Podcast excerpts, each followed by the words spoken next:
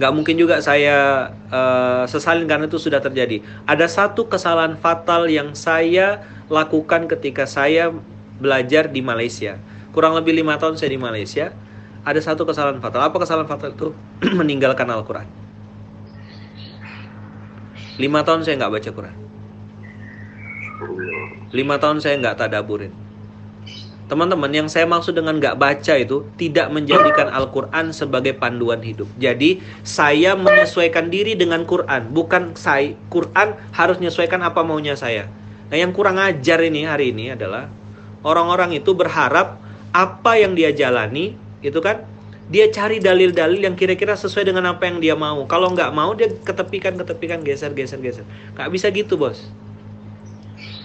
Al haqqu bayyinun wal haramu bayyinun. Yang hak itu bayin, yang haram itu bayin. Perintah Allah itu jelas sekali. Nah, bagaimana menjadikan Quran sebagai panduan hidup? Dan yang paling telak waktu itu saya berpikir adalah saya bilang kenapa ya saya bilang hidup saya itu nggak beres. Rupanya saya nggak sesuai SOP.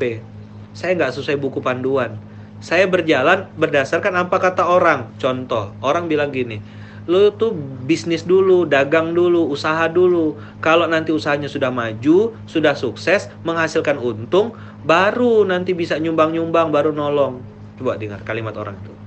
Terlihat benar, tapi menyesatkan. Buktinya saya lihat orang-orang kerja tuh, nggak tahu saya kerja apa dikerjain. Pergi anak masih tidur, pulang anak udah tidur lagi. Sama istri nggak nggak dekat, sama istri tetangga malah lebih dekat. Sama teman sekantor udah kayak saudara sama adik beradik sendiri kayak kayak apa kucing sama tikus. Ini pasti ada yang salah dalam kehidupan kita. Nah akhirnya saya coba muhasabah introspeksi. Saya waktu itu nggak punya uang. 2012 Lukmanul Hakim tuh nggak punya uang. Bahkan hanya untuk beli Quran sekalipun. Teman-teman tahu saya beli Quran uang pertama yang saya bawa pulang ada sisa uang sedikit saya pakai untuk beli Quran. 37.500 saya pergi ke sebuah toko, toko buku yang sangat tua di Pontianak namanya toko buku Menara. Karena saya tahu kalau ke Gramedia saya nggak punya uang untuk beli Quran di sana, saya datang ke toko buku itu ngumpulin duit 10 ribu, 5 ribu untuk bisa beli Quran. Qurannya masih saya simpan sampai sekarang, itu udah hancur Qurannya, udah saya pakai. Saya coret-coret itu, saya pakai jadi untuk belajar. Dan saat itu saya berazam, saya bilang, "Ya Allah, Engkau boleh ambil apa pun dari saya, tapi tolong jangan ambil Quran lagi dari saya. Sudah cukup saya lima tahun ngerasain jauh dari Quran, saya nggak bisa pegang apa-apa. Nah, hidup saya seperti pengemis, kawan-kawan. Makan susah, urusan susah, hidup babak belur. Nah, maka teman-teman yang baik, hati-hati dengan mangkok yang kita sia-siakan. Mangkok itu bernama Al-Quranul Karim. Umurnya sudah ribuan tahun. Apa buktinya? Tolong cek, silakan cek. Usikum ya nafsi bitaqallah. Tanya aja. Antum buka Quran. Hari ini. Coba ya kita contoh ya. Sebutkan ya istilah-istilah dalam dunia musik misalnya gitu. Kunci, nada, lirik. Apalagi, Bang? Intro. Intro, ref dan lain-lain. Produser. Produser ya kan label dan selain sebagainya sekarang sebutkan istilah-istilah tajwid beserta huruf-hurufnya ayo sebutin hmm, iya. jangan pura-pura amnesia ya tawadu Ustaz iya tawadu takut ria ya Siapa di sini? Ayo kita langsung tanya. Siapa yang percaya bahwasanya Al-Qur'an itu benar? Ayo, berapa orang? Angkat tangan. Yang percaya Quran itu pasti benar yang percaya Quran itu datangnya dari Allah. Tidak ada keraguan di dalamnya. Siapa yang iya, beriman sepenuhnya bosnya Quran itu benar-benar datang dari Allah, beriman, percaya penuh. Yakin antum? 100%. 100%. Oke, sekarang saya tanya. Sebutin ya. Nggak boleh lip sync. Buka mic-nya semuanya. Semuanya buka lip sync. Eh, buka ya nggak boleh lip sync maksudnya. Unmute di unmute ininya. Saya mau dengar suaranya. Suara aja dengar suara. Kalau yang Mbak-mbak dengar suara aja. Tolong sebutin saya. Surat ke satu Al-Fatihah. Dua. Al-Fatihah. Gak boleh nyontek, gak boleh nyontek. Matanya lihat sini. Al-Fatihah dua. Al-Baqarah. Tiga.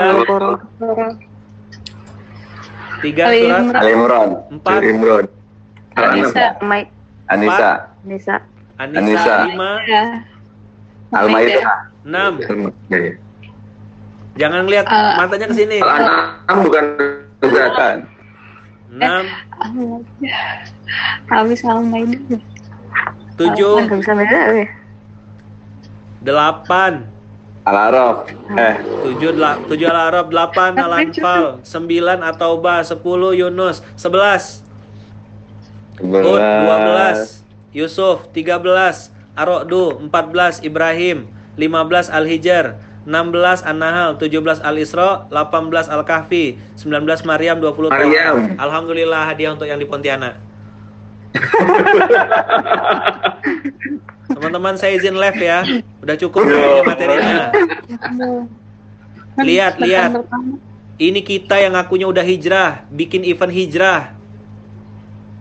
Ngajak orang hijrah. Percaya sama Quran. Janganlah cerita ngapalin suratnya, ngapalin ayatnya. Ngapalin nomor surat aja kita nggak hafal, Bos. Berarti kitalah pengemis itu yang menjadikan Quran hanya sebagai alat untuk minta-minta. Wajar nggak kalau hidup kita dibikin bawa belur sama Allah? Wajar nggak kalau masalah kita nggak selesai-selesai? Nggak ada niat kita untuk mendekat kepada Quran. Saya lagi nggak marah ini, lagi pengen gunting aja. Gunting kebodohan kita, gunting kesombongan kita, menggunting keangkuhan kita. Kita ngerasa kita pintar, kita expert dalam bidang yang kita sedang geluti, tapi kita jahil dalam keilmuan Quran. Teman-teman, ada satu hadis saya bacanya tuh ketakutan gitu loh. Ada satu golongan yang dilaknat sama Allah, bukan dibenci, dilaknat. Mau tahu nggak? Siapa mau. golongan? Siapa golongan dilaknat? Mau tahu? mau. Golongan yang dilaknat itu kata Allah, orang yang ahli dalam urusan dunia tapi bodoh untuk urusan akhirat.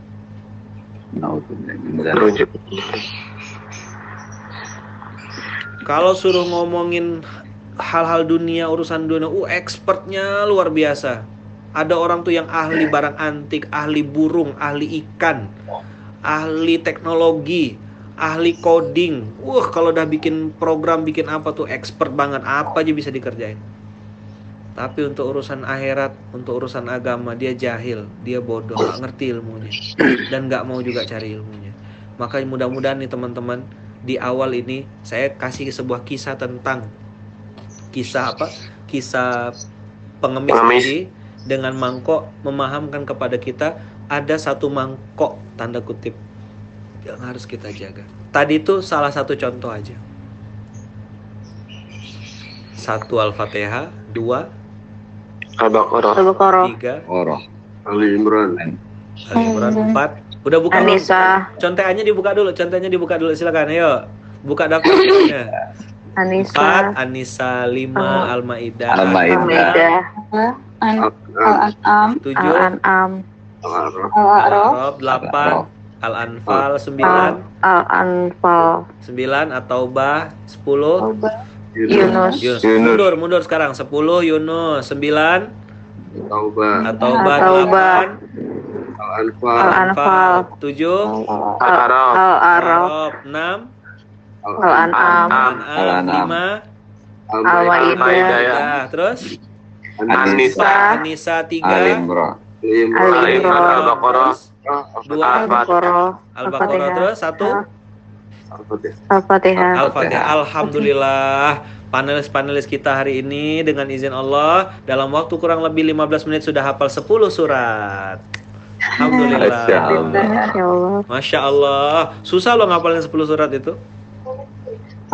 Urutannya doang, Ustaz. Iya, makanya. Jadi malu. Kalau teman-teman habis ini terasa malu, berarti masih ada iman dalam hati. Tapi kalau di hatinya cuma biasa aja, ah biasa aja. Santai aja, Bro. Harus introspeksi kita. Tapi kalau habis ini antum ngerasa, iya ya kok gue nggak hafal ya? Ngapain aja selama ini?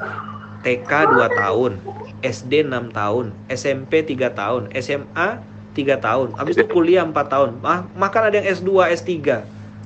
Tuh ngapain aja kita selama ini? Al-Quran tuh 114 surah. Baru ngapalin 10. Tuh pun terbalik-balik. Udah nyontek, salah lagi bacanya. Coba lihat. Masya Allah. Tapi bukan